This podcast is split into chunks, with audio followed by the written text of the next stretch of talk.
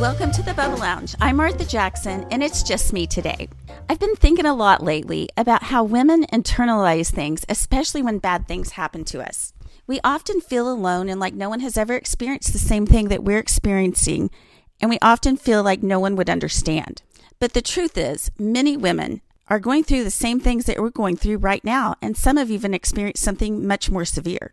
Today's episode is going to be one of the best stories you've heard all year because it's about a woman who went through one of the most humiliating and difficult situations that a mom could possibly go through. And she was able to turn it around and not only survive, but thrive. Joining us today is Darlene Ellison. Darlene is a senior vice president at Veritex Community Bank, motivational speaker, author, and founder of Women in Business. She's joining us to talk about how she overcame a family trauma and used her experience to help others. Our guest today has been on Oprah Winfrey, What Pedophiles Don't Want You to Know, Dateline NBC's To Catch a Predator, 2020, and now she's sharing her story on the Bubble Lounge podcast. Thank you for being here, Darlene. Thank you so much for having me. So, we all go through hard times, and it's just kind of a matter of how we react to those. If we succumb to them and we shut down, or we just pull ourselves together and we pull through them. But you have a really unique story a story of overcoming quite the difficult situation. You know, I always call um, the story, as you know, we're referring to it. Um, I call it the Danielle Steel novel that no Danielle Steel never wrote, that but you I, lived. Right, exactly, exactly. It's a crazy uh, set of circumstances, and um, it it changed a lot of things for me. Well, just this isn't what the show is about, but just give us a little bit of background of what happened. Sure. I was um, mom of two uh, small children, seven and nine years old um, at the time, and um, their father, who I'd been married to for 10 and a half years, um, I came to discover because of a search and seizure that he um, was an FBI wanted pedophile in the United States and in other countries, and he he along with seven other um, known pedophiles, a member of an organization called NAMBLA, North American Men Boy Love Association, had been arrested. And um, mistakenly, um, the security, uh, I got a phone call from the security company uh, telling me that someone was there and they'd identified themselves as the FBI, and the rest is history. So that's that first moment of jarring. I'm sorry, what? yeah, I just, as a mom, I cannot imagine having such young kids and, and having that happen. And how do you even explain that to such young kids? You know, interesting enough, so my background includes um, being a practicing psychologist for many years until I had retired it. My mom and I had a had a wonderful um, practice together, and uh, retired that and went into a you know into a different direction using different degrees. And um, you know what, what it's interesting is I used to say that the whole reason I think I went and had that degree was uh, for that moment where I had to sit on my king size bed with my very young children and try to explain what had just happened to their biological father. Oh my goodness, I can't even imagine. So I would imagine your first reaction was pretty intense. I, shock. I, I, the the FBI agents when I when I walked in um, essentially said I yet yelled out some kind of uh, a funny noise and fell off the couch, basically. Oh my god! And um, you know the rest. A lot of people think, oh, that's the moment. That's the moment of trauma. That's and it really isn't the moment because anyone who's been through any type of traumatic event um,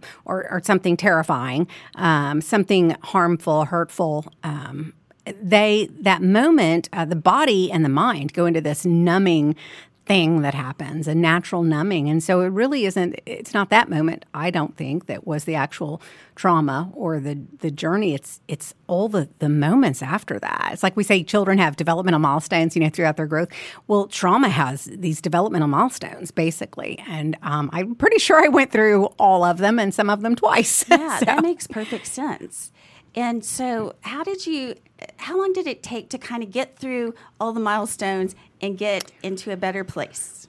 Okay, wow, that's a loaded question because I always told people when I was a counselor that um, there is no timeline on grief and on recovery, on betrayal, on loss. And so um, I, I don't know that uh, there's a finite, oh, this particular day I woke up from right. being on my knees in quicksand and I was fine.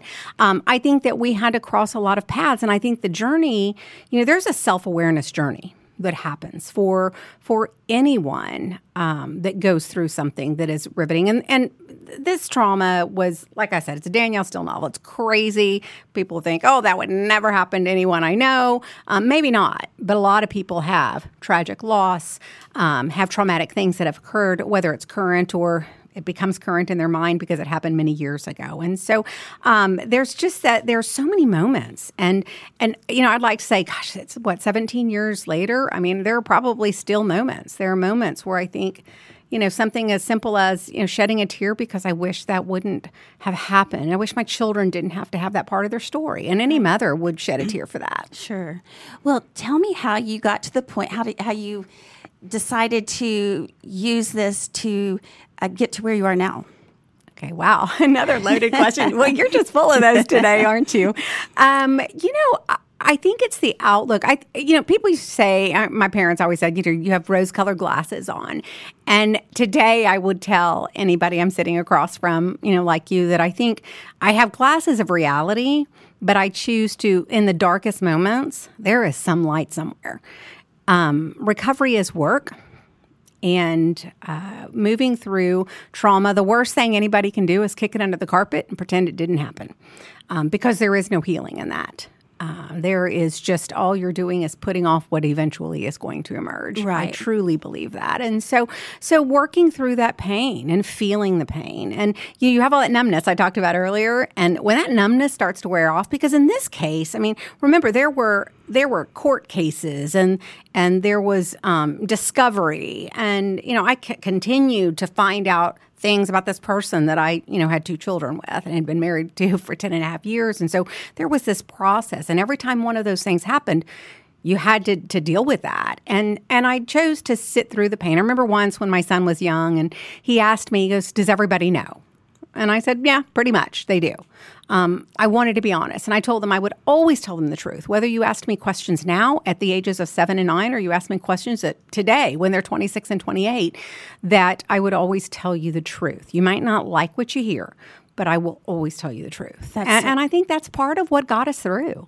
Yeah, definitely. Well, I like how you I read that you address the elephant in the room by mm. getting out there and talking about it. And I think that that's really great because it's getting ahead of the rumors and all the stories that people like to make up on their own and just addressing it and letting them know from your standpoint. I think that's so great that you got out there and did that. And the only reason I didn't even do that consciously, I think as a mom, I think that we are the fierce mama bear inside of you. You know, one of the biggest milestones is making sure I mean, there was a moment where I didn't want to be alive anymore because I thought that I could never survive this. The judgment, the shame I was feeling, sure. um, just from this being a part of, of my story. How did this happen? And really, truly, one night, like trying to figure out who in my family would be the best to raise my children. So when you get past that moment and you sit in that pain, knowing that that pain just just sit there, give give it a minute give it a day, call out to somebody, tell somebody what you're feeling because the next day will be brighter. And it's that's a mental health issue. Sure.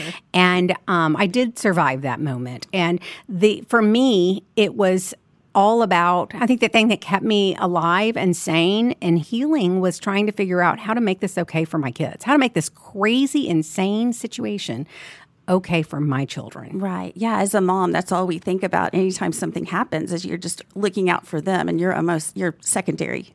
Oh, completely. And you know, and you you say anything that happens, that's I, I go back to so many people said, Oh man, I don't think I could do what you did. Oh, I can't imagine anything like that happening. And my response to, to other women who would say that is, you have no idea the courage that lives inside of you until you are confronted with a moment right. that not only changes your life but can change the lives of your children.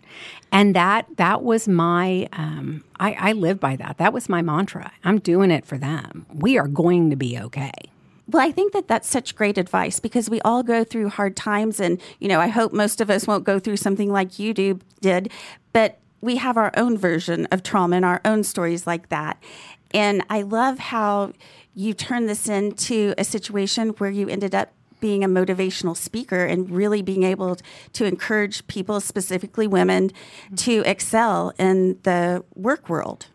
Yeah, I think that you know, as I was going through my own, there's the, this evolution. In fact, when I was blogging, I, it's called the evolution of she. It's there's this this evolution that happened inside of me, and that's that that journey to self self awareness. And it happens when anyone, male, female, goes through a trauma um, and works through it. And um, I, you know, as I as I journey through it, I feel like my my purpose in my life became clearer and clearer. And it, it became a part of you know what is you know what is my character? What and and what is my level of integrity? What could i do with this? Why was this in my world? And what could i do? So kids are going to be okay. What do we do with that? And really it kept jumping out at me you know women and and the need to to be there for each other, to lift each other up, to listen, to see each other, to hear, and to give women a comfort zone. Women like you and I, who you look at us and you hear about our background or see where maybe we live or what, and you think, oh, their life's perfect. They have it all. Oh, and I can tell you, um, I look one way, and and I was broken, sure. completely broken inside, and so I knew. No, uh, there are a lot of people who are not going to have this crazy story. There are plenty of women who are battling with something, mm-hmm. some type of trauma, grief, loss, mental health issue, something. And what could we do for these women? And one thing that I really noted about, you know, and a lot of the things that I was writing about was that, you know, women don't compartmentalize as well as I think our, our male counterparts do. and in doing so, when you are an entrepreneur like yourself and you're a wife and you're a mom and you're a professional, an entrepreneur, if somebody's a business leader, a community leader, well, here's the thing we don't compartmentalize. So if it's happening, if it happened at 8 a.m. inside your house, it's happening all day long in everything you do. It's still there. Right. And so I really wanted to do something that was a a mentoring, a holding one's hand, a being here for each other that really said it's okay it's okay. Let's talk about it. Yeah, we're going to build business. Yeah, we're going to support this or do that. But that's like the mantra of our women in business group that I founded was make friends first and the business will follow. Because that's in essence what we as women do well.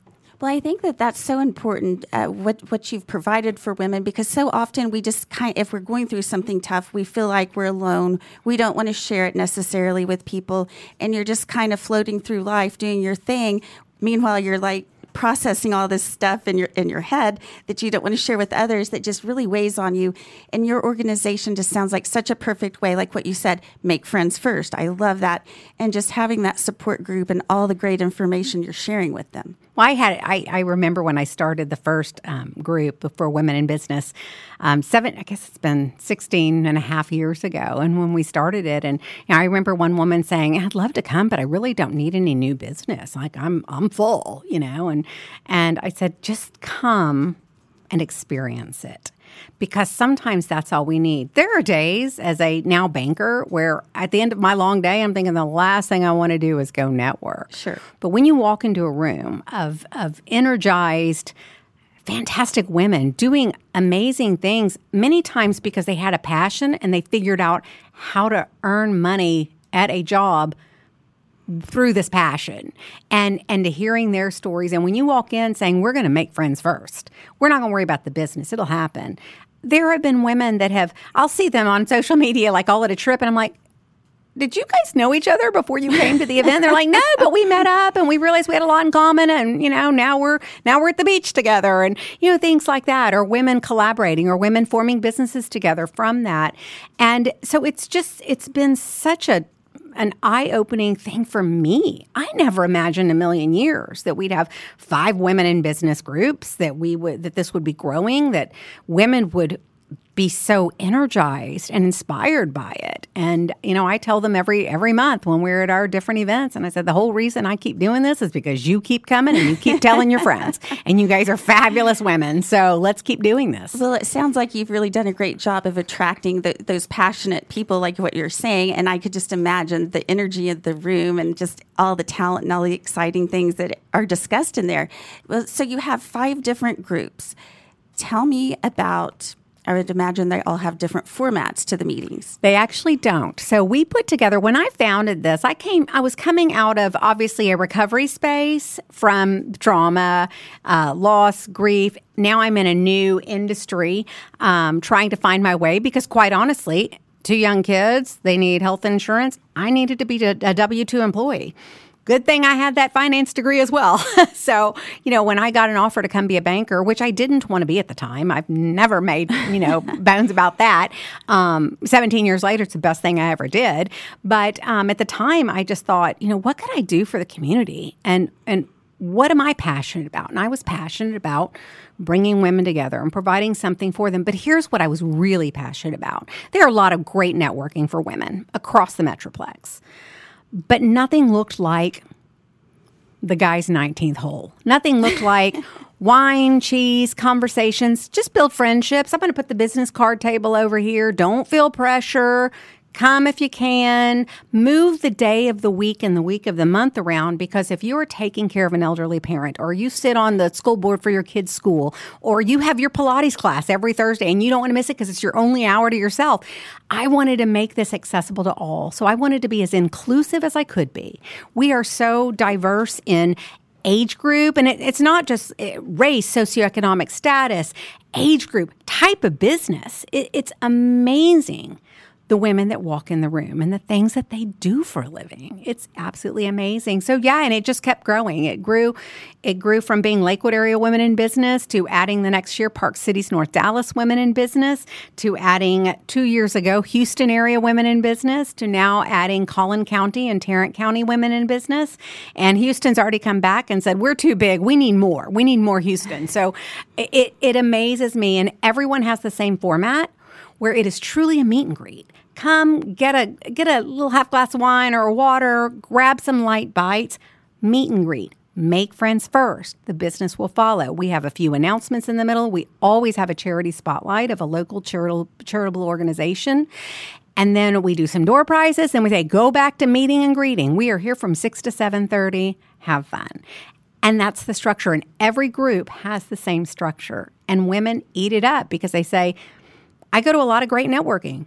I've just never seen one like this, and this is so much fun. Well, I love uh, just the diversity that you're talking about because if I'm around the same type of people that are just like me, I get really bored and I feel I guess, uninspired. But when I get out there and really mingle and make friends with people that are singer and songwriters and, you know, doing something completely different than me, I really feel inspired and like it gives me creativity and more energy. Yeah, and it just makes you love being a woman in business. Sometimes I go and like I said, I'm so tired at the end of the day and I had this loan and this thing, you know, had to deal with these these, you know, customers and these issues and I'm like, "Oh, the last thing I want to do is go network."